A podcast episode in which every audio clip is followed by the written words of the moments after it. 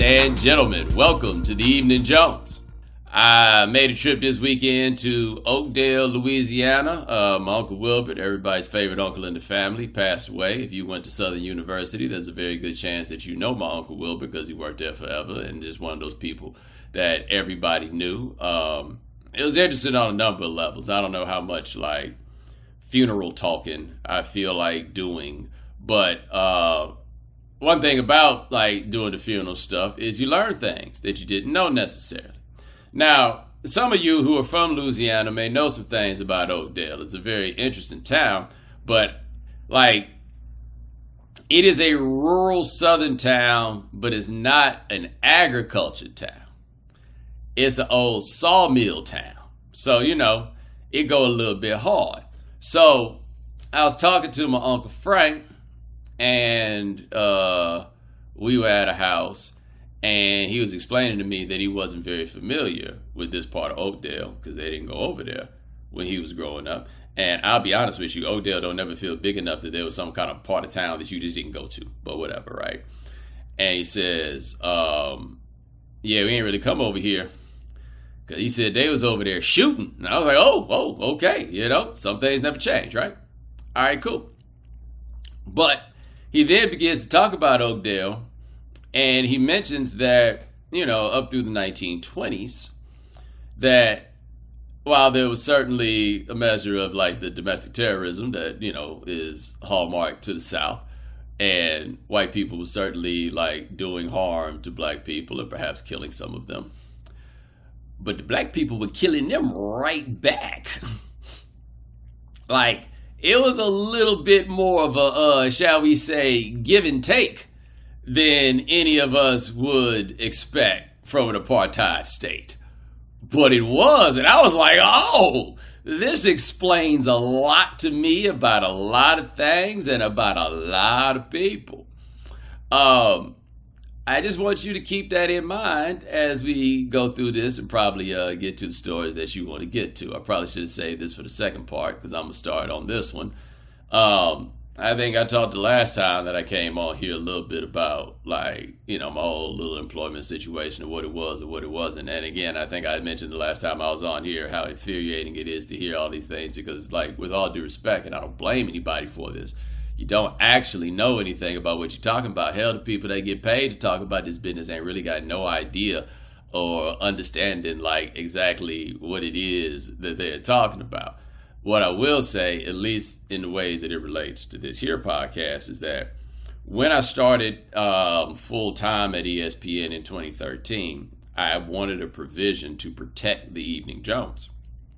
And their condition for that was that I could not talk about sports, which I was always cool with. And it made sense, by the way, right? Like if I was going to talk about sports, I should talk about sports um, on their platform. Like I thought that was perfectly reasonable. Um, and I also thought it worked out well for me because it allowed me to kind of differentiate this and this be people, you know, you knew that this was going to be something different. Now, I don't have that contract anymore because I don't work there anymore. But I'll probably still lean pretty tough toward like non sports over here because I just kind of like it being non sports over here. Now, you may be asking the question for those of you who are concerned with such things what about the right time? Okay. I think I tried to say this the last time, but I'll give it to you now as it is. Okay. Whenever I find a new place to do business for the podcast, it will come back. I personally don't know myself when I feel like coming back. You guys know how I can be about that. And I'll be honest with you, I stacked up this bread so that I didn't have to go back to work until I felt like it or whatever it happens to be. You know, like that's, I mean, that's the thing for me. So I can't tell you exactly when it's going to come back. At some point, it's going to come back. But this is something that I think is very important for most of you people who are listening. And this is a point that I want to make out loud because I think that people need to hear this. Okay. It is a podcast. Okay? It does not matter to any of you where I take that podcast. Wherever I take it, they're going to upload it to the internet and you're going to be able to listen to it if you so choose. Right? You are welcome to offer any measure of speculation you may want about where it ultimately winds up. You certainly can. I just have no idea why you would care. Like, seriously, why would you care? And again, I get this because, and it's something I think I've talked about before. I find it very strange that people talk about the folks who work in my position, really at the company that I used to work for, that people are so concerned with the like personnel machinations of that place. But I also recognize that this is how we talk about everybody else in our business. Therefore, it stands to reason that people are then going to come back on the other side and talk about us in the same way. But I have seen so many people with all these places that they want me to wind up and don't none of it make a goddamn lick of sense to me because wherever it goes, it's gonna be the right time with Bomani Jones. You know what I mean? Like it's not gonna be any difference. If I decided that I wanted to run that podcast myself, right?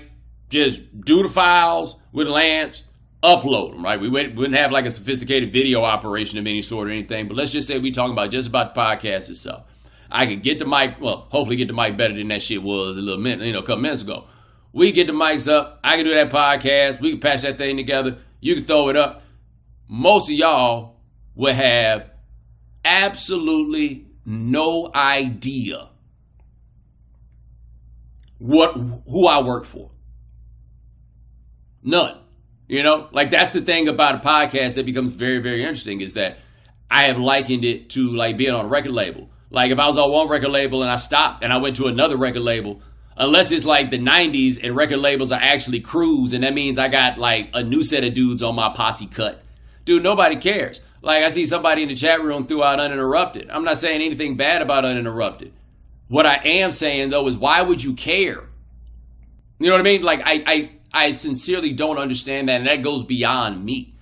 So I get it if you're talking about like television or something like that, because that's about something bigger and the infrastructure means something different, right? But in terms of like podcast operations, unless you work in this, I don't really see no reason why you know any difference between one or the other. They're like big major brands that you know from beyond podcasting. But I mean, how many of them are actually the ones that have the more successful podcasts that do the best stuff in terms of audience growth and things like that? You know what I mean? So if you like listening to my podcast, it will come back and you will be able to hear it, right?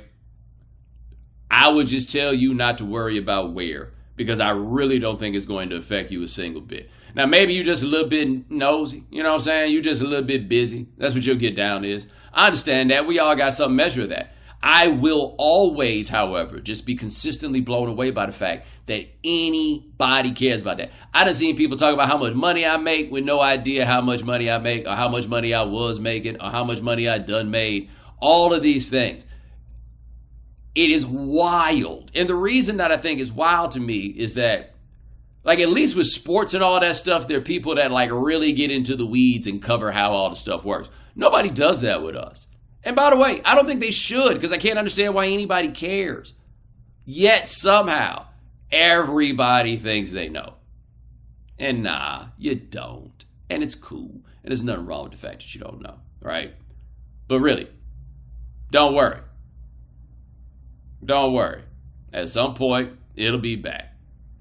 Um, if you think about television, I'm honestly not thinking about television at all, personally if you read any interview that I've done over the last year and change or whatever about doing television, you can go see what I've been saying for a very, very long time about how I felt about that. You know, we got some stuff going though, cool stuff. Anyway, let us move on to your questions. Okay, this thing went all the way to the top. Do you find it refreshing that we got a good old fashioned brawl that did not involve gun violence. Let's uh let's put a pin in uh, that point and just get to like what the general reason is that we hear, which is y'all want to talk about what went what going on in Montgomery. Now, I started that off talk about Oakdale because those of you who are not from the South kind of need to understand something. Okay, and this is very very important. Now, yes, we as black people have been treated particularly poorly in the South by the white power structure. There is no disputing this. Um, terms like apartheid state, as we've talked about before, make perfect sense. We got all kinds of other things we can talk about in that regard, right? Okay. But this is something that people need to understand. And I don't think they get this. Like my daddy would even talk about this going on when he was in the army, okay? Even in the face of all this racism, right? All of this that we got to deal with, all right? Even in the face of that, even in some of the worst of times. A good old fashioned us versus them brawl, those happened. Like it ain't never really been no situation where you watching like five white dudes stomp out one black dude in the South and everybody just gonna watch it. I mean, if they got badges, we probably talk about something different. But like us, like we we all just gonna scrap it out. That happens. That happens. One time though, my daddy did tell a story about one of their race fights in the army. Keeping in mind, my daddy went to the army. I want to say in the year 1954 and 1955, somewhere in there. But anyway, my daddy uh, said that they used to get into what he called like race fights in the barracks. But you know, when that would go down, there'd be some more like liberal type white dudes, and they would fight on the black dude side, right? And he said they they scrapping it out one time, and he said one of the one of the the, the racist white dudes is like, "Yo, he's got a knife," and the liberal white dude saying, "You just you just saying that or whatever." And dad was like, "But he did have a knife."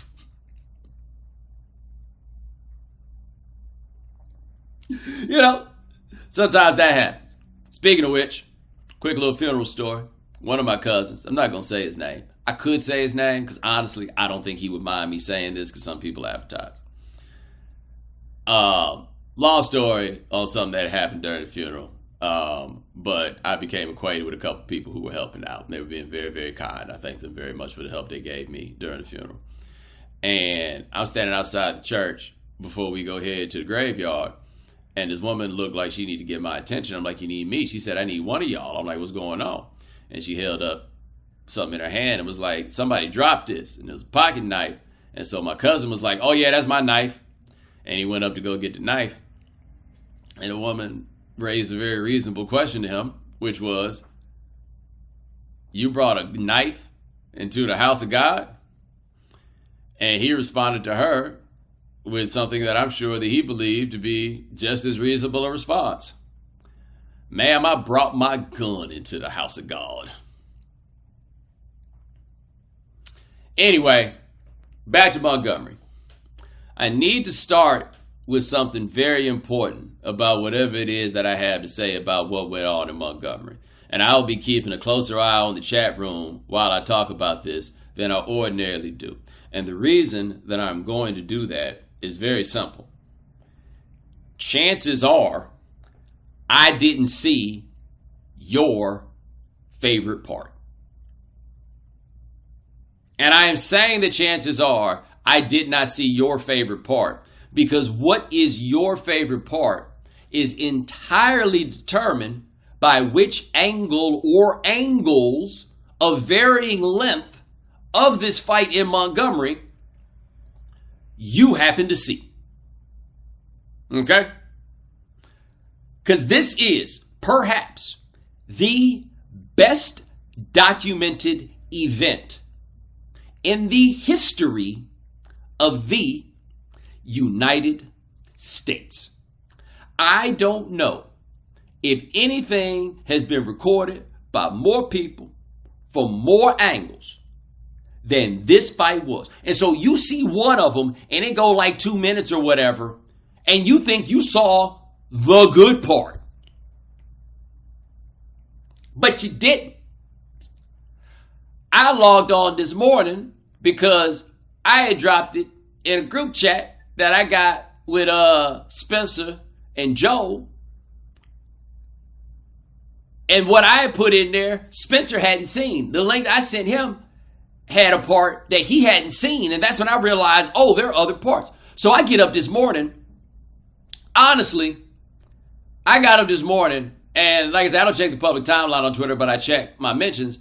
And I'm looking over there and I see Michael B. Phelps trending and I can't understand why. Then I'm like, oh, they talk about the swimming dude. So then I clicked on that and I see all these different angles. I see all these different videos. One of them was seven minutes long and it still didn't have everything.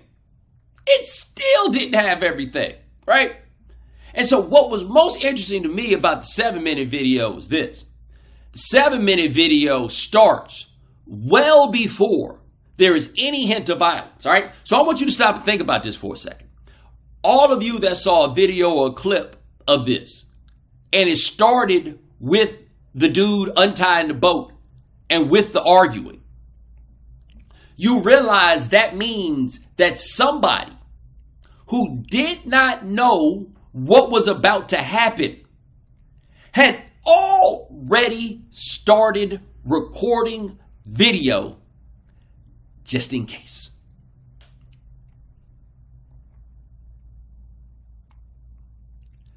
Just in case. Because, see, we only see it as the finished product, right?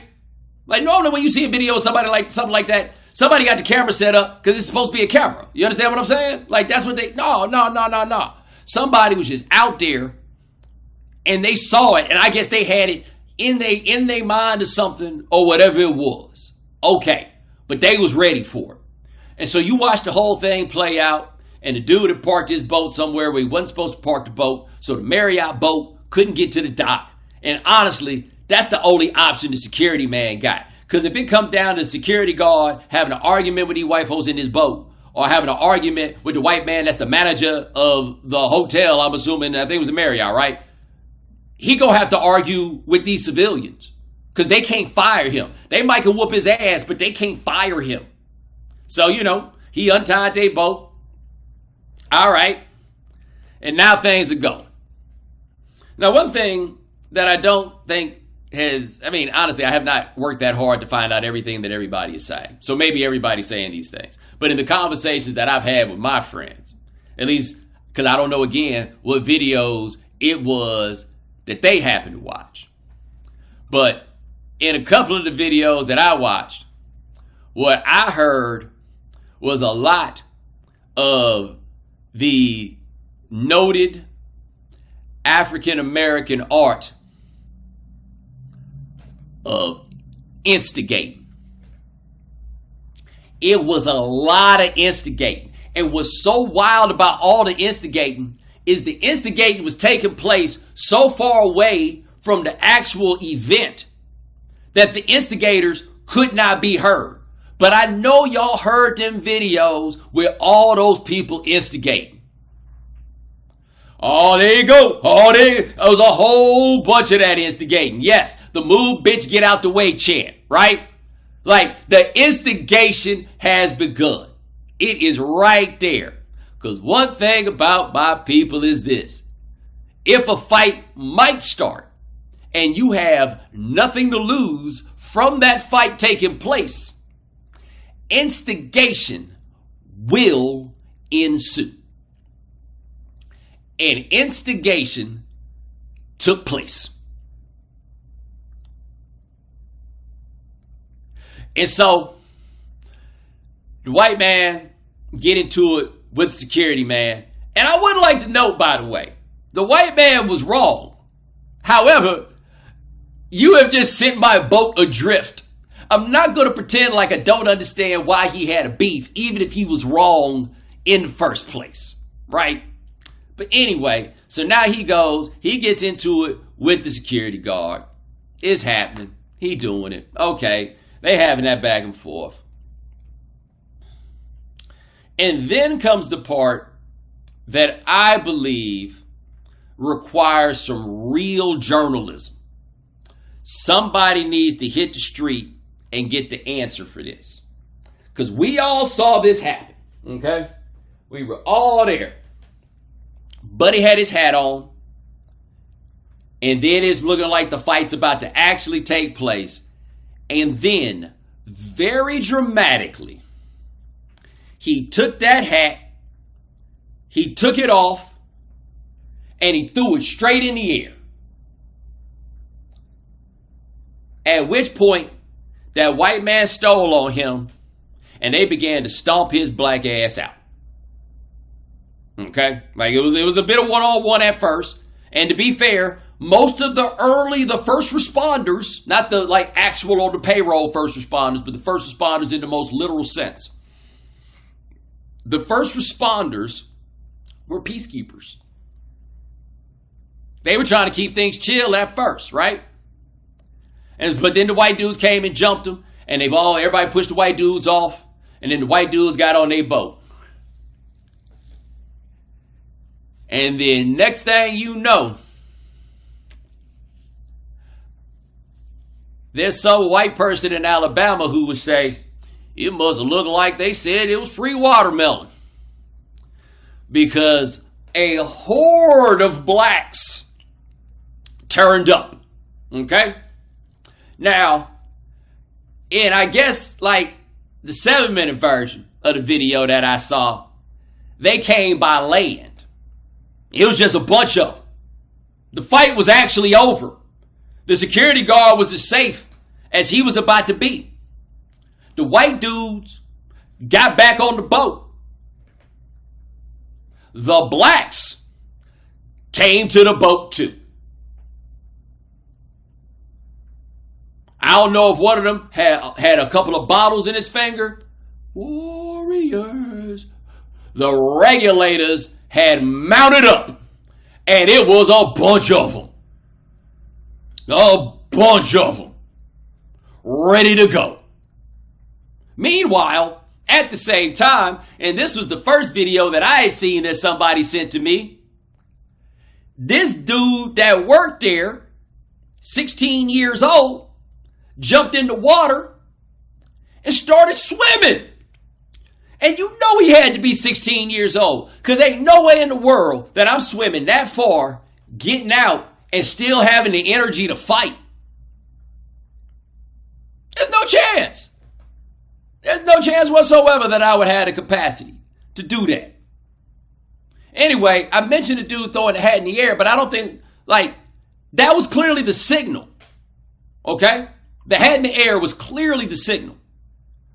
What I can't tell though, for whom was it the signal? Was it the signal for all the people who worked there? Or was it a signal for all the black people? Like in Montgomery, is it a like wink and a nod thing that they all got? that just in case the white folks get out of line, if one of us throw our head up in the air, we all come in to fight. Like, is that what it is? I don't know. But that hat toss clearly was a signal to somebody that it was on and popping. And them dudes showed up. And I can't even get into like all the fisticuff stuff that I saw. But yo, right before I got on, I saw a video that I hadn't seen. Spencer had it on his page. And it was under the tweet, actual wrestling moves. One of them brothers rock bottomed the dude. Straight up brought him up, rock bottomed him. But in that same video, some big worm looking motherfucker was squared up on some dude and he threw a punch that sent that dude all the way across. Like all like he sent him out the shot and it wasn't like he hit him with the punch. It was almost like it was like a super extended shove. And he sent him all the way out the camera shot. And then once he gets out the camera shot, Big Worm starts stomping on somebody like wrestling. Somebody said that was the swimmer. Ain't no way that was the swimmer. I'm just telling you, it couldn't have been the swimmer. That was the swimmer? There's no way. Oh, the rock bottom was the swimmer. Okay. Okay. So the rock bottom was the swimmer. Gotcha. Big Worm is an entirely different person. Sorry, guys. Looking at the chat room, we was talking about two different things. Okay. So all this is going on. And I'm not going in like a full on sequential order because I've not been in a position to put all these clips together to figure out everything that happened, what, when, where, or anything else. But uh I have a question. And to me, this is probably the most like I hope I don't sound regressive with what I have to say. But there were young ladies who joined the fisticuffs. And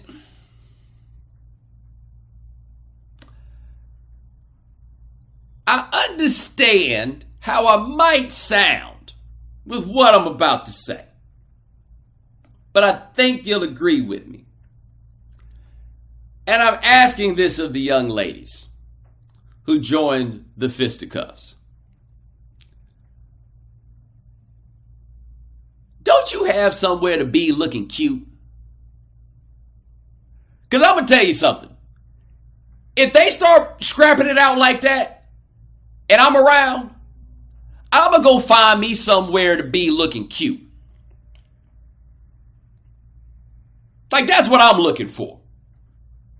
So I'm not saying that all y'all here for is looking cute. But this would be a fantastic time to let the patriarchy work for you. Instead, there were ladies involved in the fisticuffs.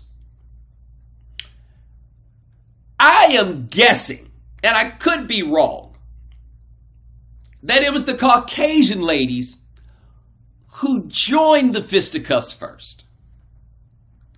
And the reason I believe that it was the Caucasian ladies who joined the fisticuffs first is because I saw one of those ladies get stomped out by two black women in a way that she did not see coming. Like, I assure you, that Caucasian lady had seen those black women coming up she wouldn't have gotten involved in the melee. She would have had no parts of the Donnybrook. Nope, wouldn't have been there. Instead, she got stomped out. And I mean literally stomped out. Some girl was out there in her white pantsuit that I assure you she had been waiting to wear on that boat ride and stomped her out. And that lady is sitting there trying to get a hold of herself. Meanwhile, a few paces this way, some dude done got a hold of a chair. Now, remember when I said Spencer had said actual wrestling moves? And the dude had done the rock bottom. I called my man Jay Long today, and I had a question for him. And I kind of got this same question for y'all. I have seen people swing chairs before. I have seen people throw chairs before. Shout out to the Boondocks. But I don't recall having seen anybody swing a folding chair except in wrestling. Okay? Now, not all of you grew up watching wrestling. A lot of us did. Especially if you was a young boy. You can relate to this. We have all acted out some wrestling. And that's when you realize that wrestling is fake. Because that stuff be hard to do. Okay? But it was so very clear that people were channeling what they saw on wrestling because this dude had to fold in chair and he was going to work. Now, this is a part here where I understand that black people are really caught up in the idea of our racial solidarity in this time of trouble. There's something to that. However, we need to take blame where blame is ours and give credit where it is deserved. That black dude was swinging that chair. Okay? He hit this one white man who had already had his eyes gouged. He hit that white man no fewer than three times in the head with a folding chair, and that white man did not go down. Okay? He did not go down. You got to get that man some props on that one. Like that that's that's that that ain't all of us. Not everybody could do that, right? Give him his props. But again, if you are channeling your inner wrestling, one of the things that you can very easily forget is that wrestling is fake. And I guess after you've hit this white man in the head with the chair three times and he did not go down, maybe you're like, hey, this chair ain't, you know, doing the damage that I think it is. So, hey, why not hit this white woman who isn't bothering anybody and is just sitting down trying to get her wits about her because she already just got her ass whooped?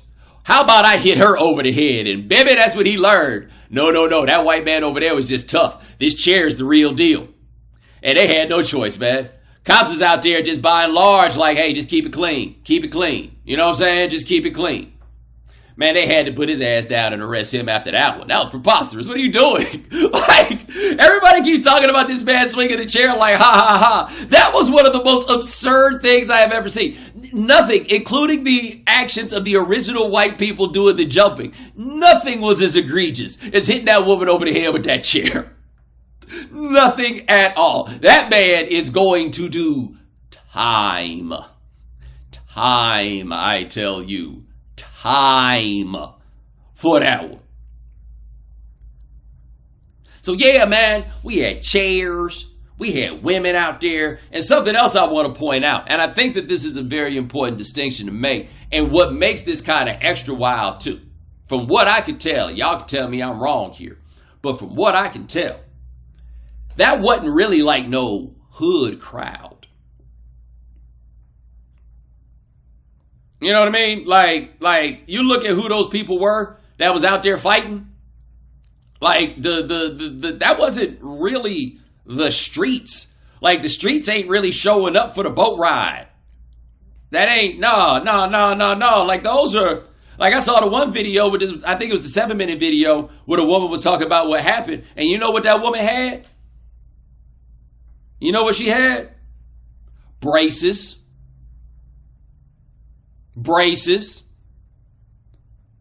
How many y'all in this chat room didn't get braces because your mama couldn't afford them?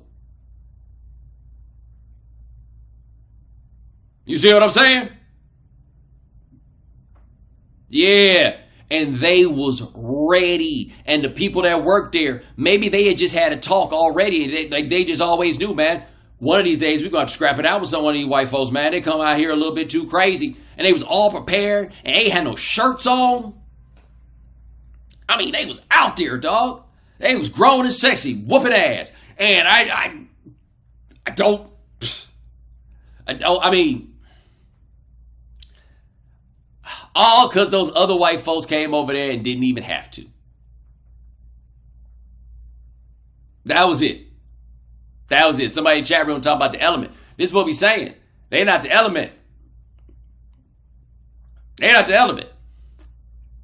Now, the question originated and it was asked Do you find it refreshing that we got good old fashioned brawl that didn't involve gun violence?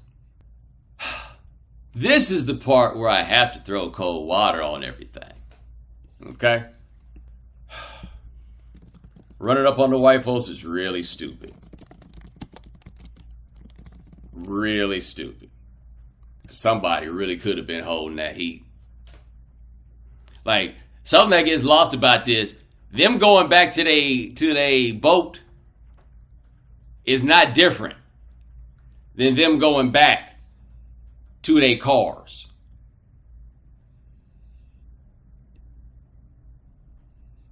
You know what I mean? And if you saw some people scrapping it out and they was going back to their cars, you would not chase them.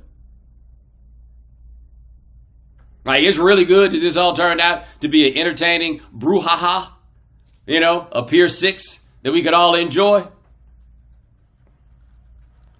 But that could have been bad news, man.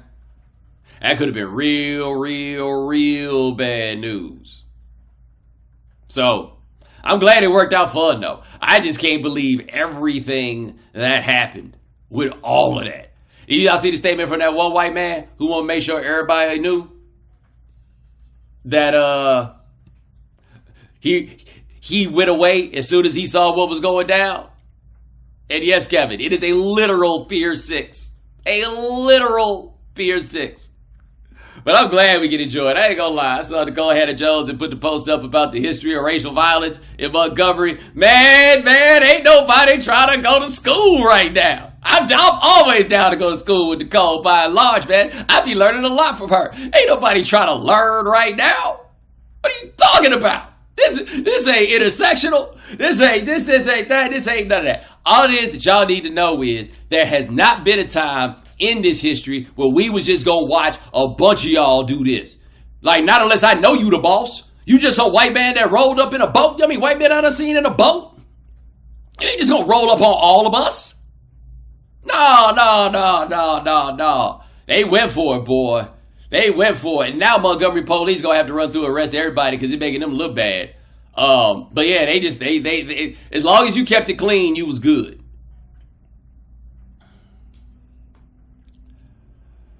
Appreciate the question.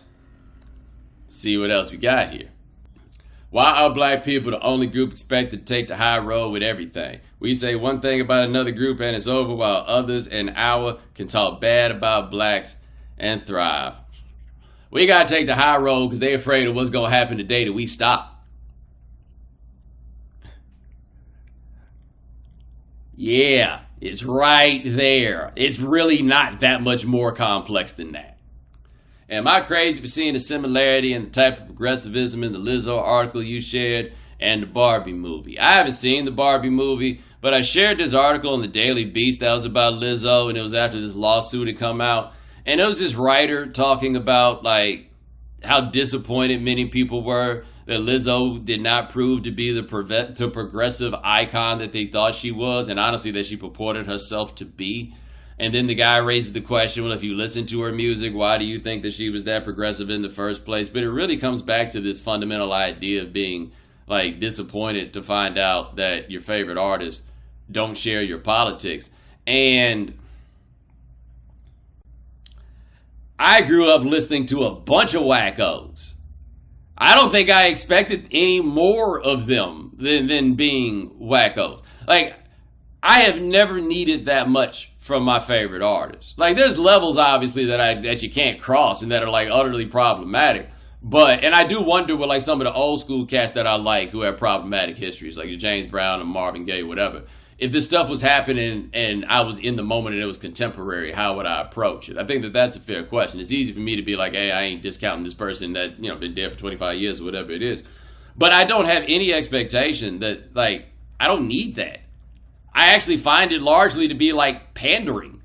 Like even Public Enemy, I don't agree with everything that's on those records. You know, like there's a bunch of stuff you can go back to and be like, I don't know about that dog. Like I just don't expect that. Now that Lizzo lawsuit is bananas. Like there's, there's a whole bunch of other stuff that's coming from it, but I do find it very interesting. Still, this idea you're just setting yourself up for heartbreak.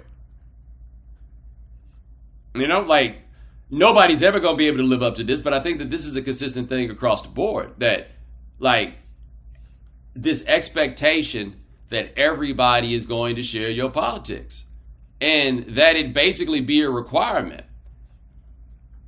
You ain't going to get that far like that. Like, that's just not. That is not a sustainable way to go through life. Like I can just tell you this now, as a person that's, you know, I guess middle aged would be the term. That's not a sustainable way to go through life. You're not going to be able to win like that. Trust me. Appreciate the question. Let's see what else we got here. Is Carlee Russell the biggest winner in the Montgomery Brawl? No, no, no, no, no, no, no, no, no, no, no, no. And correct me if I'm wrong. You know, you guys can let me know. But Carlee Russell, that's that's uh little mama who uh pretended to be kidnapped, and she wasn't, or whatever it is, all that stuff. Okay. She could have been the biggest winner of the Montgomery Brawl, but quite honestly, I'd already forgot about that, and I bet that most people out here had already forgot about that too. Right? Clearly and obviously, the biggest winner was Tim Anderson of the Chicago White Sox, who got dropped by the right hook in the jaw. Dropped in a way that brought shame upon the entire state of Alabama. Okay? Whole city of Montgomery had to take it up, take up the mantle. Whole city had to do that, right? They the ones that made it safe for Tim Anderson to come back home, right? Like that, that, that changed everything up. No, no, no, no, no. He is without question the biggest winner of that whole thing.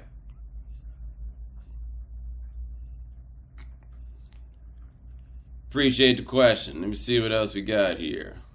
How are you doing with everything going on in the industry? That is a very interesting question to ask given my particular situation. I mean, how am I doing? I'm cool. Like, I think so let me just put it to you this way, and I think this will help people understand something that's very important, which is the difference between, say, working at ESPN for people like me, not for everybody, but for people like me. But the difference between working at ESPN versus, say, like what I did for HBO. So I work for ESPN. I get a contract. Contract runs a period of time and I am in effect a nine to five employee. Like for the last year of me doing the podcast, I've actually been a part time employee because all I did was a podcast. But I'm a nine to five employee, basically. Okay. When I did the stuff I did for HBO, it doesn't work like that. You sign a contract for a show, and the show the contract is done by seasons of the show. And like the deal i had had options in it. So they got to make a decision after every season whether or not they wanted to pick up the next option until the end of the term of the contract at which point we revisit it and we go you know we go about it again. Um but in a way that nobody would really notice and i would understand that at least in my mind or the way i looked at all this stuff i was moving away from the nine to five portion of this business and trying to get more into the project portion of this business. Maybe that project features me on camera. In all likelihood, that project does not feature me on camera. But it's about the project, not about, yo, I got to go find me a job because I don't need to find a job. And the kinds of jobs that you probably are thinking about in all likelihood of things that I don't really want to do at this point. And so the whole industry is upside down for a number of reasons. And under a slightly different set of circumstances, I could like be legit petrified about what's going to happen to me as a person in the future of this industry. I'm fortunate enough that I've been doing this for a while and been able to give myself a measure of security to where I don't have to worry about it um, in that way. But like how things are going for me is actually fantastic. Like I'm coming up with ideas and I'm working on stuff and I'm trying to think about executing things that are the next level of challenge. And for me, that is a huge and giant win. Like I think if you see any of the interviews that I did leading up on game theory, and I, I think I talked about this in some of them, but doing game theory for me was extra dope because it tapped into a creative portion of me that I really hadn't had to put to use in that way in a very long time. You know, like the come up with stuff gene. Like my Morning Jones people know the kinds of stuff that I used to come up with. But the jobs that I had after that didn't require that I do that. And then that muscle kind of gets weak because you don't do it and then you worry do i still have this muscle can i get it done And then we did game theory, and it's like, oh, okay, cool, I can get it done. And then after I do that, I meet a lot more people, and now there's more people talking about more things and different stuff that we can pull off and different things that we can figure out. And so this portion of the game involves like a lot of phone calls and meeting people and like, hey, we're in this business. Hey, you got any ideas? Hey, you're thinking about this. Hey, you're thinking about that. And you try to match up with different people and find the right stuff and you know and all these things. But it looks different to people on the outside. People on the outside, it looks like you ain't got no job. And I understand that and I get it. But I'm not in the place right now in my career where I'm out here like, man, I hope somebody will put me on a TV show. I do a lot of other stuff. You know, I did the like consistently on television. And the truth is, I haven't consistently been on television in over two years. Like I did game theory, but other than that, I haven't been on television for ESPN like that in two years. Like I'm, I'm, I, and it's not like it's like, ooh, I missed that so much. You know, I enjoyed it while I was doing it, but I haven't been I haven't been actively seeking or desiring or wanting that kind of work in a while. Um, so I'm not in a bad place right now. I'm in a good place for me personally, like in the way that you're asking the question, how it's going for me. I'm not sure I have like a clear answer that'll get into the direction that you're talking about. But for me personally, this is like legitimately a very exciting time. And I know that like that sounds a lot like the athlete talking about I'm in the best shape of my life. And who knows, I may be that person talking that noise right now. You know what I mean? Like I could be that person. However, I'm looking at everything like this is a real good chance. I have the right time. The right time goes with me. You know, so I'm not walking away empty handed or anything like that. I actually feel like I'm in a very advantageous position for whatever it is that comes. And we'll tell you about some of the stuff when the stuff comes around. Some stuff I'm working on is entirely possible you may never see because that's how things work um, at this portion of the game. But I've always been prepared for this industry to collapse upon itself, or even if it did not collapse upon itself, to collapse on me. I'm always ready for that. But for me, you know, um, and those of you who go back with me know this. I'm always ready to try something else and always ready to make a move onto something else. Some things work better than others, um, but you just keep going. You come up and you look for new stuff, you know. But I'm good. I promise you, I'm good. And this is the way that you can know that I'm good. I don't even know if my man Rick gonna be listening to this, but my man Rick, this is one of our all-time like favorite stories together. He didn't know me very well. He started listening to the uh, three-hour lunch break in Raleigh back in 08 and 09. And this is when the station got sold and they didn't keep me. And he called me, you know, he was wanting to make sure I was doing okay. I'm just losing my job. And he talked to me and we talked for a little while. And it was maybe five, ten minutes in the conversation. And I'll just never forget, he says to me, You're really okay with this. And I'm like, Yeah. At that time, I was making $39,000 a year. I had a mortgage that I needed to pay. And I did not have any money.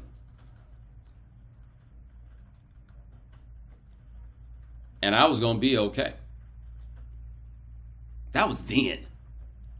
Ain't no worrying about me now, at least not for me, you know? Like, I think this is something I said about when I flunked out of grad school. And this is something that was very important then and remains important now. And I could live with the fact that I flunked out of grad school because I left with the respect of my peers. And I don't know the last time I did something where I did not earn the respect of my peers. And if you do that, you don't. You got to do, man. Little game for you. I ain't even going to charge. But, ladies and gentlemen, thank you so much for joining us here on the Evening Jones. My man Lance Gilliam handles everything behind the scenes. Uh, follow us wherever you get your podcast. Honestly, I've already forgotten what I used to say at the end of the Evening Jones. I don't feel like it matters that much. Thank you for joining us. Take it easy. The Evening Jones is an old soul production. Creative direction and design is provided by Kareem Gilliam for Oh My's Creative Design.